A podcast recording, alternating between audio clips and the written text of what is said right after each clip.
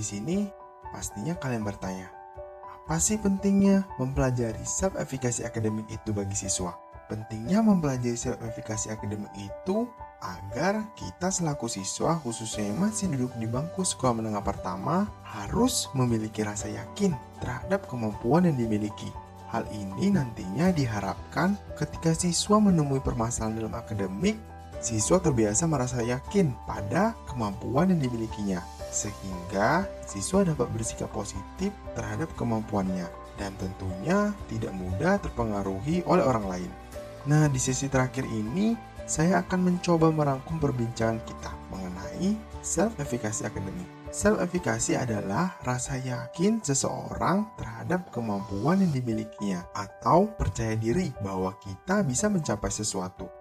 Sedangkan self-efficacy akademik adalah keyakinan diri dan pengharapan terhadap hasil pada tugas-tugas, khususnya dalam bidang akademik yang diidentikan dengan kepercayaan diri dalam melakukan serta melaksanakan usaha dalam menyelesaikan tugas-tugas dan mencapai tujuan tertentu.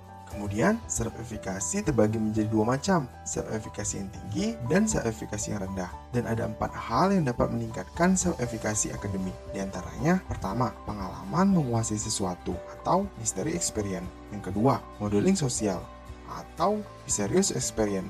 Yang ketiga, persuasi sosial atau social persuasion. Dan yang keempat, kondisi fisik dan emosional atau psychological and emotional arousal. Untuk selanjutnya, saya beri beberapa pertanyaan mengenai self-efficacy akademik. Di antaranya, pertama, bagaimanakah cara mengatasi self-efficacy yang rendah di tengah wabah pandemi COVID-19?